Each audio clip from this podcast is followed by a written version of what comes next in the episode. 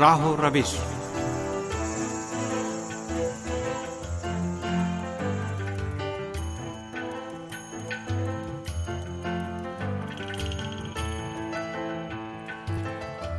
عزیز سامعین، پروگرام راہ و روش لے کر حاضر خدمت ہے عباس سید کا سلام قبول فرمائے سامعین، آج کے پروگرام میں ہم اسلام و فوبیا بالخصوص جرمنی میں اسلام کے خلاف انجام پانے والے اقدامات کا جائزہ لیں گے۔ امید ہے ہمارا آج کا یہ پروگرام بھی آپ کو پسند آئے گا۔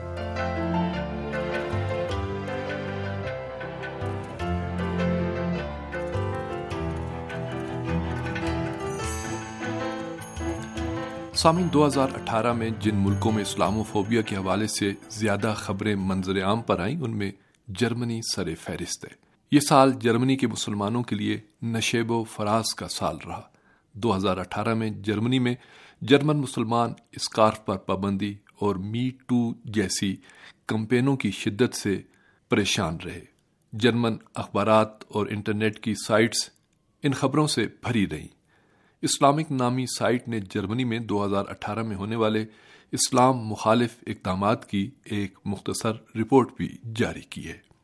ان خبروں میں جرمنی میں چودہ سال سے کم عمر کی بچیوں پر اسکارف کی پابندی کا قانون خصوصی طور پر صحافتی اور سماجی حلقوں میں گرم رہا۔ جرمنی کے ایک وزیر نے اس فیصلے کی حمایت میں کہا ہے کہ مذہبی خاندانوں میں چودہ سال سے کم عمر کی بچی کو اسکارف پہننے پر مجبور نہ کیا جائے۔ لہذا اس عمل کو روکنے کے لیے اسکارف پر پابندی عائد کی جا رہی ہے۔ البتہ قانونی عمر پوری ہونے کے بعد یہ لڑکیاں اپنی مرضی سے اسکارف پہننے یا نہ پہننے کا فیصلہ خود کر سکتی ہیں۔ جرمن وزیر کے اس بیان پر جرمن اسلامی معاشرے میں سخت رد عمل سامنے آیا۔ معروف عیسائی قانون دان پروفیسر ڈاکٹر اشتغان موکل نے اس فیصلے پر اپنے رد عمل کا اظہار کرتے ہوئے کہا کہ جرمنی کی جس ریاست میں یہ قانون نافذ کیا جا رہا ہے، اس ریاست کے حکام پہلے سے موجود قوانین کو مد نظر رکھ کر نئی قانون سازی کریں۔ صرف کابینہ کا فیصلہ قانونی حیثیت کا حامل نہیں ہو سکتا۔ جولائی دو ہزار اٹھارہ میں جرمنی میں اسکارف اور پردے پر پابندی کے جھگڑے اور کشمکش کو تقریباً بیس سال مکمل ہو گئے۔ بیس سال پہلے تیرہ جولائی کو پہلی بار جرمنی میں اس پابندی کا اعلان کیا گیا تھا۔ اور اس پابندی کے خلاف ایک افغان نجات جرمن خاتون فرشتہ لادن نے پہلی بار دفتر میں اسلامی پردے کے خلاف فیصلے کو جرمنی کی عدالتوں میں چیلنج کیا تھا۔ اس مسلمان خاتون پر تدریس کرنے کی پابندی عائد کر دی گئی تھی۔ اس واقعے کی سالگرہ کی مناسبت سے محترمہ فرشتہ العدن نے کہا تھا، مجھے کہا گیا تھا کہ صرف بغیر اسکارف اور اسلامی پردے کے تمہیں تدریس کی اجازت ہوگی، لیکن مجھے ان کی اس پیشکش پر حکارت کا احساس ہوا۔ روس میں منعقدہ عالمی ورلڈ کپ کے بعد ترک نجات جرمن کھلاڑی مسعود اوزیل نے اپنے پیغام میں یہ کہا تھا کہ نسل پرستانہ تعصب اور اعتراضات کی وجہ سے میں ٹیم سے علیحدگی یعنی قومی ٹیم کو خیر بات کہنے کا اعلان کرتا ہوں۔ اس واقعے کے کچھ عرصہ بعد جرمنی میں می ٹو کمپین شروع ہو گئی اور غیر ملکیوں سے تعصب اور قوم پرستی کے خلاف بہت سے لوگ میدان میں نکل آئے۔ ہزاروں لوگوں نے اس کمپین میں اپنے ساتھ ہونے والے متعصبانہ رویے کے واقعات بیان کیے۔ ٹویٹر پر یہ ہیش ٹیگ کچھ عرصے ٹاپ پر رہا۔ جرمنی کے معروف چوبیس سالہ مصنف علی کان نے یہ کمپین شروع کی تھی۔ ان کا کہنا تھا، مسعود واحد شخص نہیں ہے جو جرمنی میں اس طرح کے تعصب کا شکار ہوا ہے۔ لہذا جرمنی کو اس مسئلے کا راہ حل سوچنا چاہیے۔ بہرحال، اس طرح کی صورتحال میں جرمن مسلمان اسلام و فوبیا کا مقابلہ کر رہے ہیں۔ جرمن کے شہر کیلن میں اس سال کے آغاز میں ایک کانفرنس کا انعقاد کیا گیا۔ اس کانفرنس کا موضوع یورپ میں مسلمانوں کا مستقبل تھا۔ ترکی کے مسلمانوں کی ایک یونین اس کانفرنس کی میزبان تھی۔ اس تین روزہ کانفرنس میں اسلامی معاشرے سے تعلق رکھنے والے مختلف افراد، بالخصوص اخباری رپورٹرز، صحافی اور سماجی موضوعات پر کام کرنے والے افراد کی ایک اچھی تعداد نے شرکت کی۔ ترکی کے مسلمانوں کی union D I T I B نے اس کانفرنس کے مقاصد پر روشنی ڈالتے ہوئے کہا تھا کہ اس کانفرنس کا مقصد یورپ میں مختلف مذہبی تنظیموں اور انجمنوں کے درمیان اتحاد و تعاون اور رابطوں کو بہتر بنانا ہے۔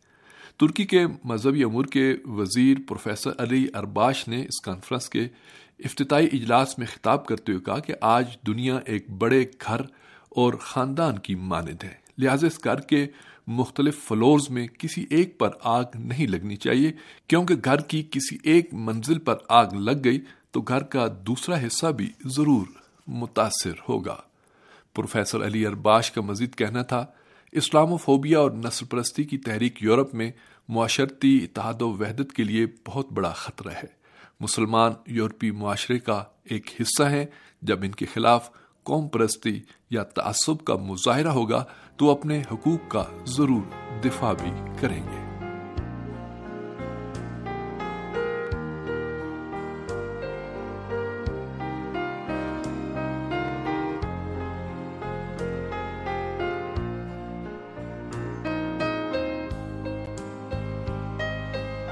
پروفیسر علی ارباش کے مطابق اسلام و فوبیا کی ایک بڑی وجہ کم علمی اور لو ایجوکیشن لیول ہے۔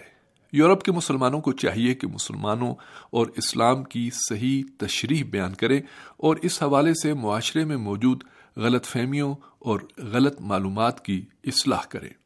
پروفیسر علی ارباش نے رسول اکرم صلی اللہ علیہ وآلہ وسلم کی معروف حدیث مسلمان وہ ہے جس کے ہاتھ اور زبان سے دوسرے محفوظ ہیں کا حوالہ دیتے ہوئے کہا کہ اسلام اور مسلمان جہاں ہوں گے، وہاں امن و آشتی ہوگی۔ اس کانفرنس میں یورپ میں مسلمانوں کا مستقبل، خطرات اور مواقع، یورپ کی اسلامی تنظیموں کی مشکلات، مسلمانوں کی نئی نسل اور پناہ گزینوں کا مسئلہ اور مغربی میڈیا میں اسلام کے خلاف تشہیراتی مہم کے خاتمے کے طریقہ کار جیسے موضوعات پر مقالات اور خطابات کیے گئے۔ اس کانفرنس میں مسلمانوں کے درمیان اتحاد، اخوت اور مشترکہ لاہ عمل تیار کرنے کے حوالے سے بھی تبادلہ خیال ہوا۔ اسلامی تاریخوں، مناسبتوں، حلال اشیاء کی فراہمی اور اسلامی تعلیمات کی تعلیم و تربیت کے موضوعات پر بھی شرکا نے گروہی مباحثے انجام دیے۔ اس کانفرنس میں یورپی مسلمانوں کے مسائل کے حل کے لیے ایک مرکزی دفتر اور اس کے مختلف یورپی ممالک میں ذیلی شاخوں کی تشکیل کا بھی فیصلہ کیا گیا۔ مسلمانوں کے مسائل کے حل کے لیے یورپ میں موجود مسلمان وکیلوں، ڈاکٹرز اور تعلیمی ماہرین سے بھی رابطے بڑھانے پر تاکید کی گئی۔ جرمنی کے بعد دوسرا بڑا ملک جس میں اسلام و فوبیا کا ماحول بہت زیادہ تیزی سے پھیل رہا ہے، وہ فرانس ہے۔ فرانس کے دارالحکومت پیرس کے شمالی علاقے میں ایک نو سالہ مسلمان لڑکی حبیبہ حاتم اتوار کے دن صبح ناشتے کے بعد گھر سے قریبی مسجد میں قرآن پاک کی تعلیم حاصل کرنے کے لیے جا رہی ہے۔ اس مسجد اور اس سے ملحقہ بلڈنگ کے در و دیوار کو اسلامی احکام، نماز، وضو اور دیگر احکامات کو سمجھانے کے لیے مختلف تصاویر سے مزین کیا گیا ہے۔ حبیبہ کے باپ دادا انیس سو ساٹھ میں ٹیونس سے فرانس آئے تھے۔ حبیبہ کے والد کی خواہش ہے کہ اس کی بیٹی اسلامی تہذیب و تمدن کے مطابق اپنی آئندہ زندگی گزارے اور دینی تربیت کے حصول کے لیے مسجد اور دینی اسکول میں جائے۔ حبیبہ کے والد کی یہ بھی خواہش ہے کہ اس کی بیٹی عربی زبان ضرور پڑھے تاکہ اپنے ابا و اجداد کی زبان کو فراموش نہ کر دے۔ حبیبہ کے والد کی خواہش کی تکمیل اس لیے ممکن نہیں کیونکہ فرانس میں عربی زبان پڑھانے کی سہولت موجود نہیں۔ فرانس میں اس وقت تیس لاکھ عرب زبان موجود ہیں اور فرانس میں بولی جانے والی ایک اہم زبان عربی ہے، لیکن سرکاری اداروں میں اس زبان کی تعلیم و تربیت کا کوئی انتظام نہیں۔ فرانس کے مسلمان عربی زبان کی تعلیم و تربیت کے لیے مساجد اور اسلامی مراکز کو استعمال کرتے ہیں۔ اس وقت صورتحال یہ ہے کہ فرانس کی حکومت کو ان نجی اداروں کے بارے میں بھی تشویش لاحق ہے، جہاں عربی زبان پڑھائی جاتی ہے۔ فرانس کا محکمہ تعلیم انتہا پسندی پر قابو پانے کے لیے عربی زبان کی تدریس پر پابندی کو بھی ایک اہم قدم قرار دیتا ہے۔ فرانس میں اسلام فوبیا کم پڑھے لکھے طبقے سے اعلیٰ تعلیم یافتہ طبقے میں بھی تیزی سے سرایت کرتا جا رہا ہے۔ اس حوالے سے اسکاٹ لینڈ کی یونیورسٹی میں اسلام اور مسلمانوں کے خلاف تشہیراتی مہم کا حوالہ دیا جا سکتا ہے۔ اس یونیورسٹی میں مسلمانوں اور مہاجرین کے خلاف باقاعدہ ہینڈ بل اور پوسٹر تقسیم کیے جاتے ہیں۔ گلاسکو یونیورسٹی، اسی طرح اسکاٹ لینڈ کی کالدونی یونیورسٹی میں کئی تنظیمیں قوم اور اسلام مخالف سرگرمیوں میں فعال ہیں اور وہ کھلم کھلا اسلام فوبیا اور قومپرستی کا پرچار کر رہی ہیں۔